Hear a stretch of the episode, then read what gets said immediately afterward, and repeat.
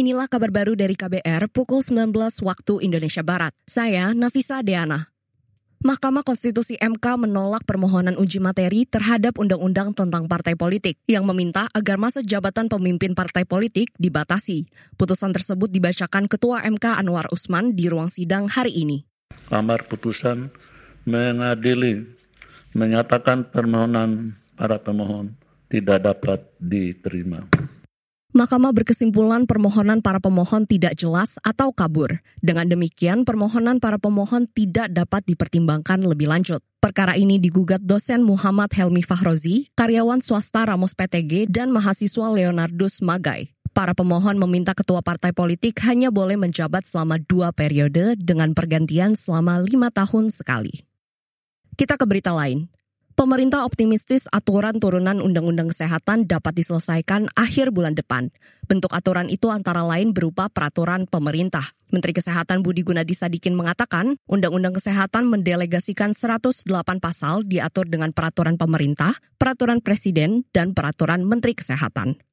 Ini targetnya Bapak Ibu, jadi untuk rancangan peraturan pemerintah akhir September sudah bisa disetujui oleh Bapak Presiden. Jadi nanti September ini kita akan mulai pembicaraan antar menteri ya, antar menteri.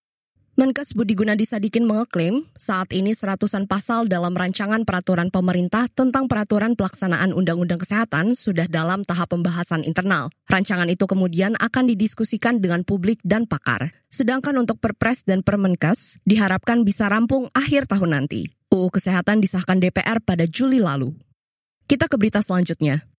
Sebagian kalangan parlemen meminta PT Pertamina mengaudit pengawasan terkait pendistribusian gas LPG 3 kg. Sebab anggota Komisi Bidang Energi DPR Muhammad Nasir beralasan Dewan masih menemukan ada distributor yang menjual gas LPG di atas harga eceran tertinggi atau HET. Saya minta mulai hari ini putuskan hubungan kerja mitra yang seperti ini. Supaya tidak terjadi lagi Pak di daerah ini Bu, LPG 35 ribu. Di headnya cuma 23 ribu. Gitu. Jadi kita aja DPR RI bisa menemukan gini. Saya ingin SBM itu ada di sini Bu. Nah, melakukan audit pengawasan. Supaya sampai regulasi ini. Jadi saya minta Bu, LPG dan barang yang bersubsidi ini harus benar-benar sampai ke masyarakat. Anggota Komisi Bidang Energi DPR, Muhammad Nasir, juga meminta PT Pertamina memutus hubungan kerjasama dengan para agen yang memainkan harga gas LPG 3 kg. Sebelumnya, PT Pertamina memperkirakan kuota gas LPG 3 kg tahun ini akan jebol. Pertamina memperkirakan penyaluran pada 2023 akan mencapai 8,2 juta metrik ton atau di atas kuota APBN yakni 8 juta metrik ton. Inilah kabar baru dari KBR pukul 19 waktu Indonesia Barat. Saya Nafisa Deana.